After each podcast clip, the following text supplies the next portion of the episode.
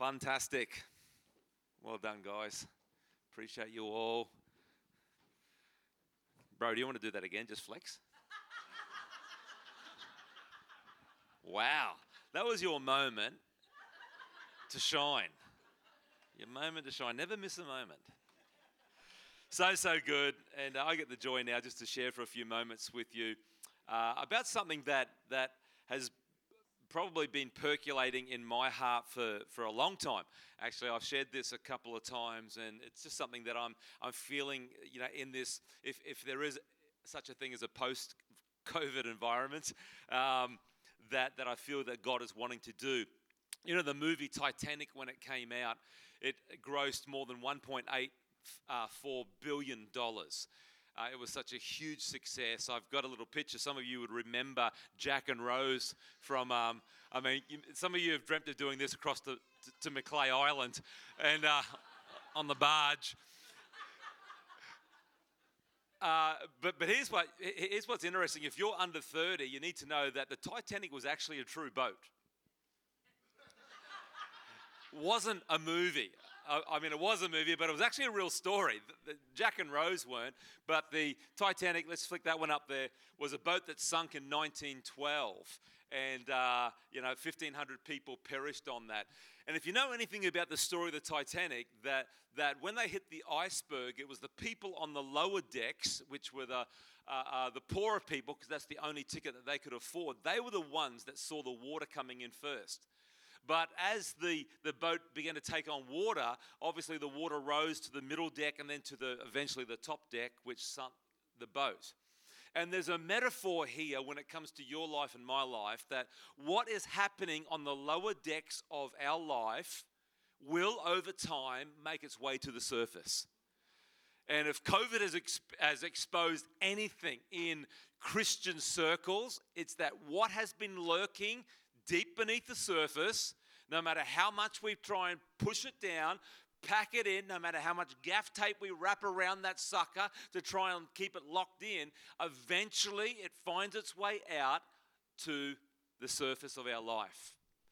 And so the question this morning is this: if you were to plot the trajectory of your life 5 years, 10 years forward, who is it that you are becoming? Based on what you're discovering about yourself now, based on maybe what you're pushing deep within your soul right now, who will you be in 5 years, in 10 years, based on that, if you plot that trajectory? Is the person we're becoming like more like Christ, or is the person we're becoming like more like our career, more like the city we live in, more like the church we attend? Or is it actually becoming a person that Jesus wants us to be? Is it the true self? Is it who God has called you to be? Is it the authentic you? There was an author and cartoonist, James Thurber. He said this: all people should strive to learn before they die what they are running from and to and why.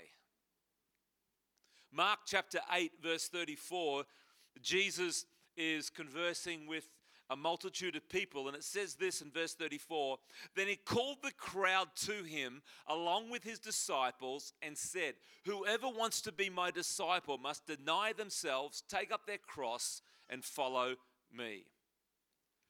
You know what is interesting with I suppose, church world today, is that ever since the words of Jesus spoken in Mark chapter 8, there have only ever been two categories of people. There were the crowd and there were the disciples. There were no gray in between. It was the crowd of people, or there were the disciples that Jesus spoke to. And yet today, and over many, many years, we've coined a third kind of category, and we've labeled it Christian.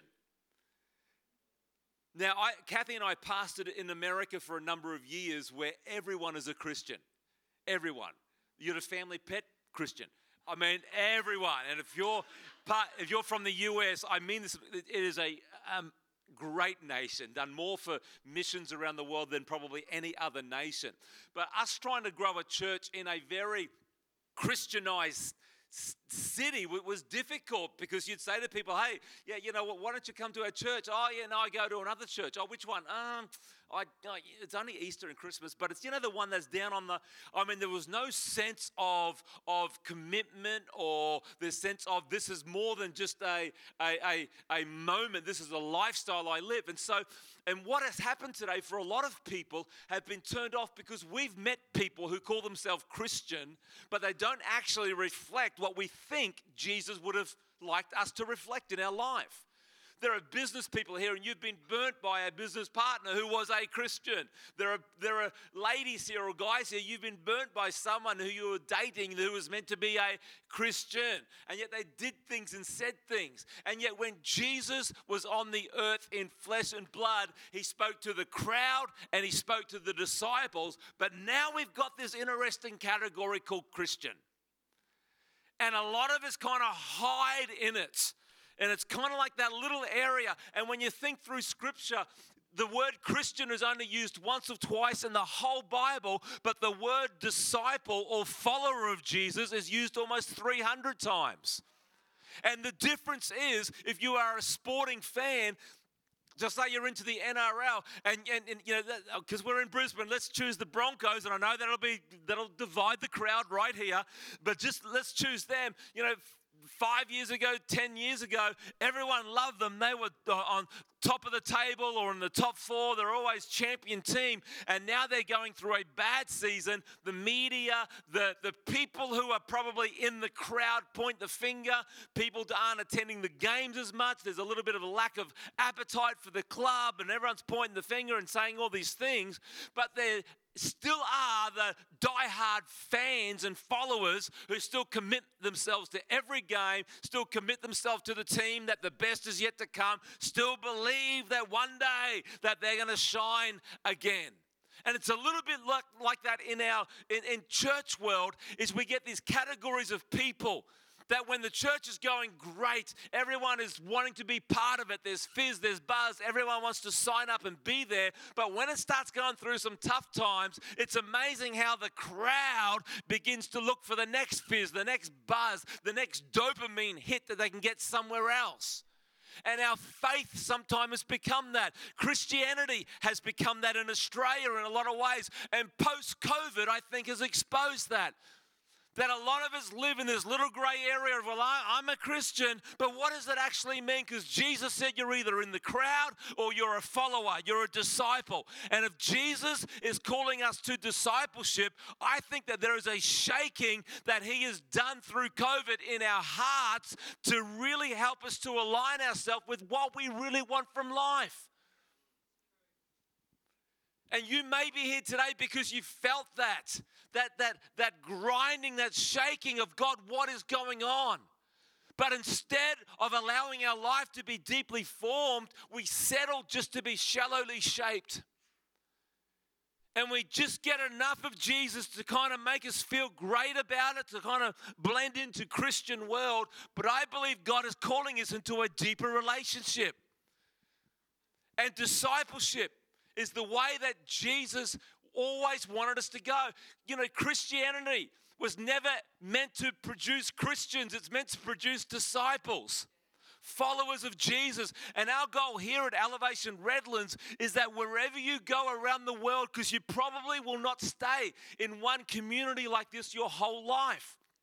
There'll be job transfers and different reasons for why you move to another location, another place. But our goal is that while you are here under the leadership of Az and Beck, that they help you and the team help you become more like Jesus, not more like a church.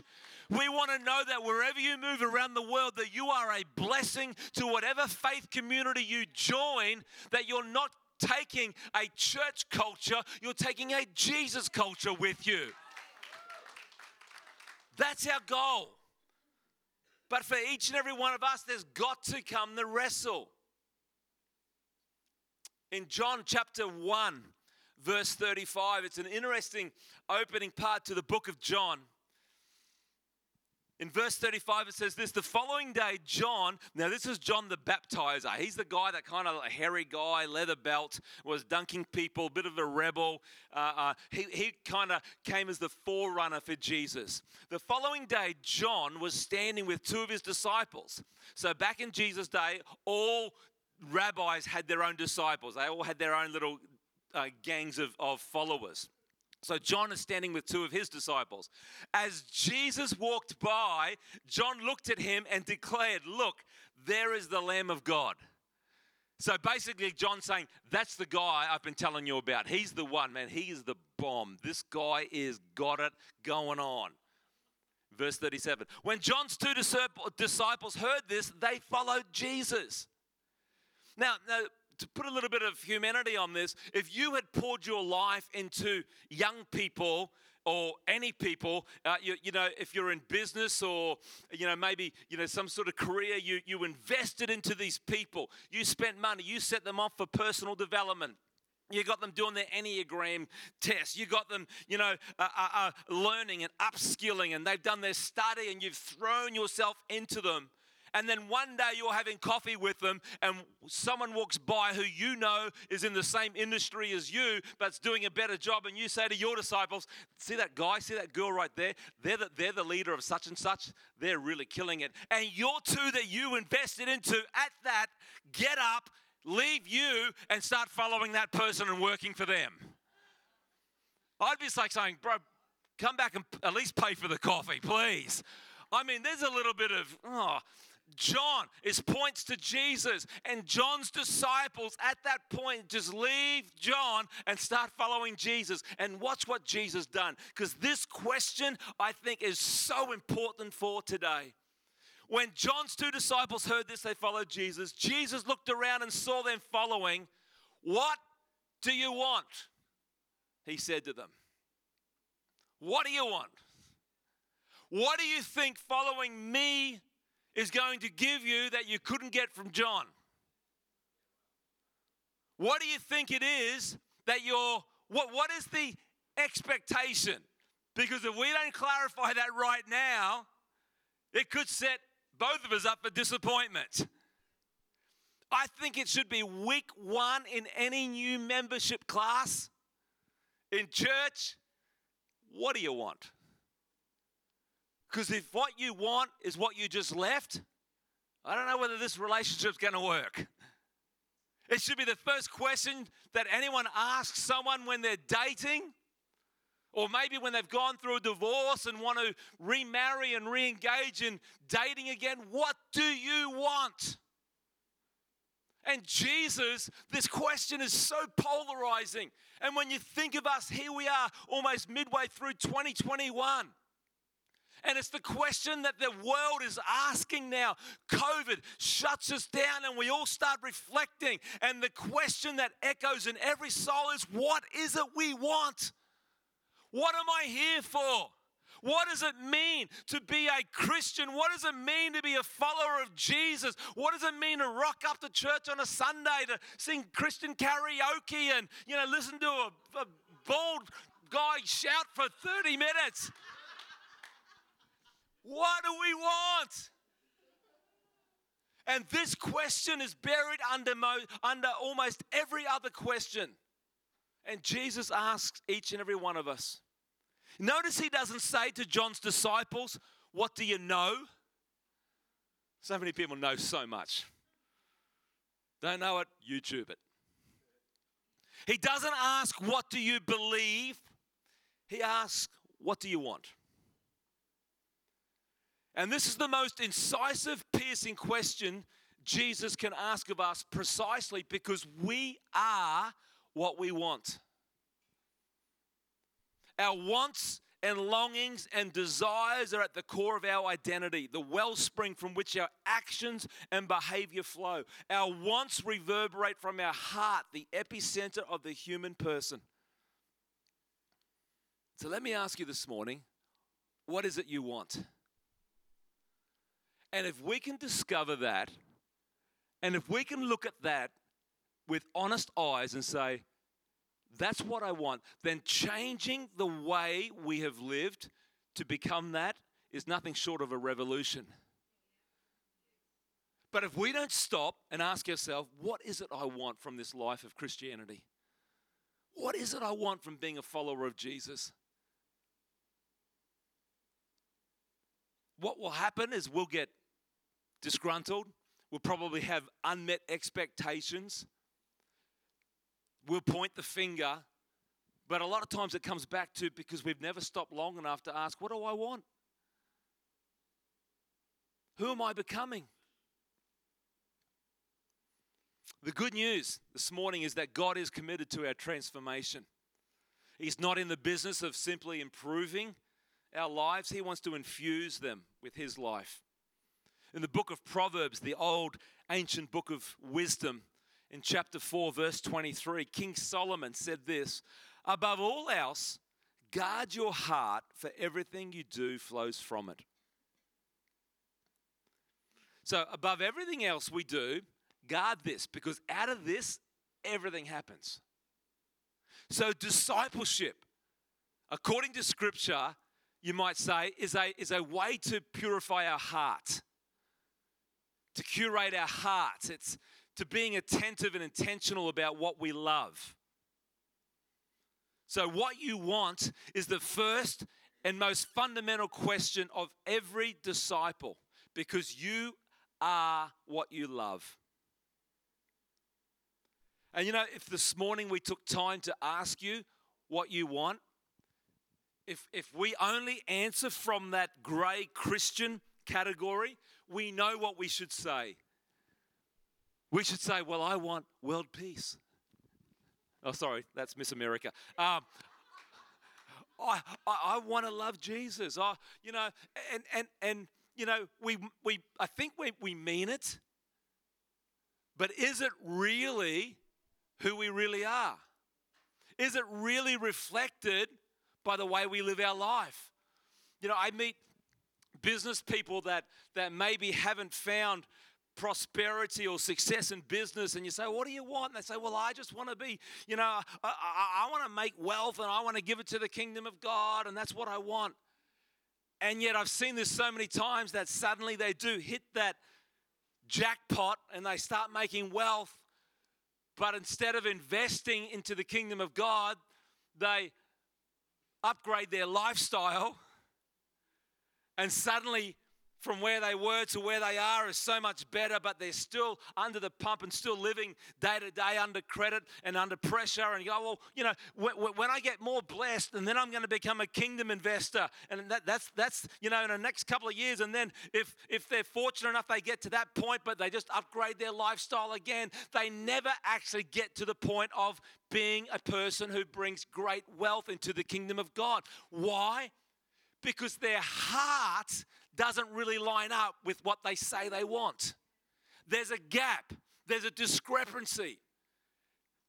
And through my experience coming through COVID and out and dealing with multiple hundreds of people, pastors all over our nation, I'm seeing this repeated over and over and over. What we say we want is not really what we want. Which is why if you're a young girl or a young guy here, you say, well, I want Jesus, and you're at youth, you're worshiping Jesus, and you know, your hand's raised, but one night you're worshiping Jesus and there's a young stud in front of you, or a young attractive young lady on the other side, and he happens to put his muscle shirt on that night, and he lifts his arms in front of you, his biceps. If I had some, you'd see them. And you're going, oh, God be praised. You start getting to know one another. You still want Jesus. And I've seen this happen so many times. And over time, you get together and, you know, you move from the front row to the back row. Then you're inconsistent. Then you're not seen anymore because what you said you want, you didn't really want.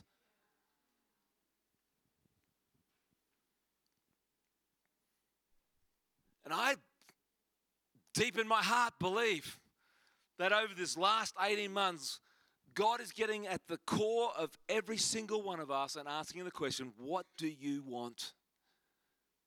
Because you say this, but you do that. Are you confident that what you think you love aligns with your innermost longings. You are what you love because you live toward what you want. And the only way to tell whether what you want is really coming from the core of who you are is by what you do in your daily habits.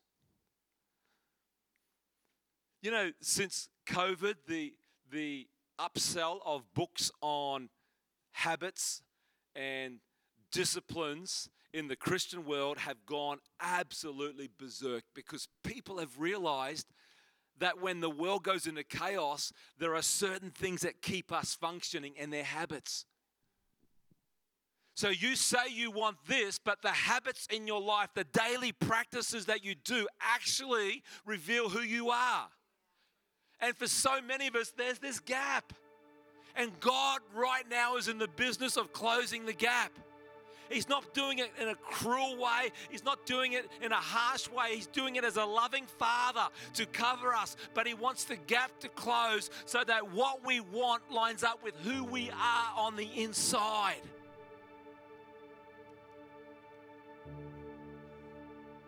Matthew chapter 6, verse 19 to 21, Jesus said this, "Don't lay up for yourselves treasures on earth where moth and rust destroy and thieves break in and steal, but lay up for yourself treasures in heaven where neither moth nor rust destroys, where thieves do not break in and steal."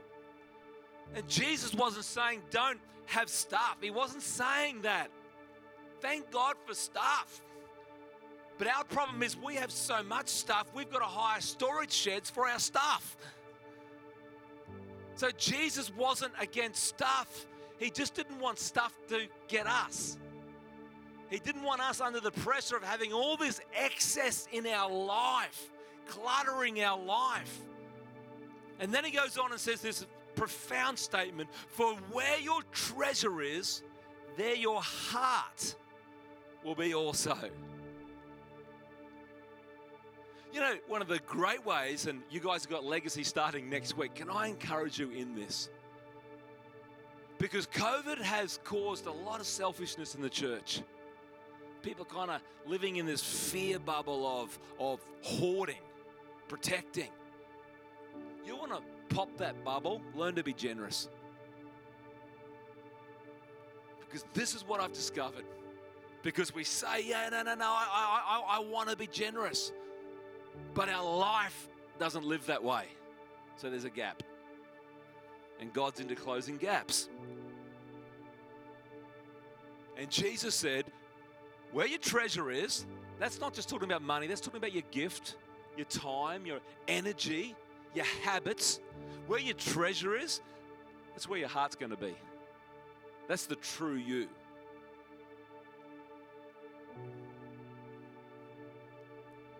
Philosopher and 21st century cultural architect Winnie the Pooh said this,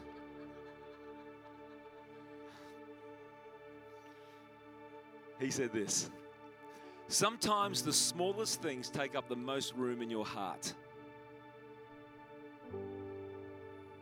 Think about that. Sometimes the smallest things take up the most room in our heart. So let me ask you this morning, as we come to a close, what do you want?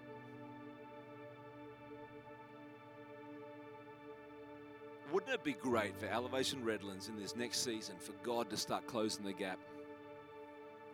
That we live true to who we are. That our values are aligned, our desires are aligned, our hearts are aligned. No longer living with this management of trying to say I want this, but actually living over here and in this gap. Because you know what? When we have a gap, all we do is we cover it with secrets. We hide and we're embarrassed and we, you know, trying to manage everything. God's wanting to close the gap. You know, last year, and I've shared this when I was here, announcing me out Isaac, I had a burnout last year, and it was probably the most humbling season in my life. To sit on a lounge with my wife, weeping like a little baby boy saying that I just feel so unhappy, I feel so sad, and to then have to engage a counselor and take time out and, you know, go through basically a whole rebuilding, which is still happening today, process in my own heart. But this is what I know in looking back, God wasn't trying to harm me. He wasn't trying to hurt me. You know what God was trying to do? As a dad that loved me so much, He's trying to close the gap. He said, Ross, you're saying you want that, but you're living like this. Let's close that gap. And it can be painful. It can be painful in a marriage. It can be painful in your singleness to get God to close the gap. But let me tell you something. As you start coming out of the other side, it is so freeing not to have to project another image to people, but to be true to your values. So, in the words of Jesus, what do you want? Let's pray. Father, I thank you for what you're doing in this place, Lord, what you're yet to do. But I know, Father, that you're calling people not into a deeper commitment to the church, but a deeper commitment to Jesus. Lord, you want Elevation Redlands to be a community of disciples, followers, apprentices of Jesus, not just people who attend a church. So, Father, there's a deeper calling. There's a yearning that people would step into this relationship with you. Too many of us live off the surface rain, without our roots ever going deep into the soil. But God, I feel the challenge in this place today, because the work that you want to do through this community of believers needs to have its foundation strong. God, you desire a community of faith to break the boundaries, to push back the principalities and powers that hold people captive over this whole region. But Father, to be that community, we've got to have our roots deep in you. So Lord, I thank you to call upon this place. Thank you for taking the time to listen to our podcast. We believe this message will inspire you into greater intimacy with Jesus, relationship with others, and influence in your world. If you would like to know more about us, you can visit us online at www.elevationchurch.com.au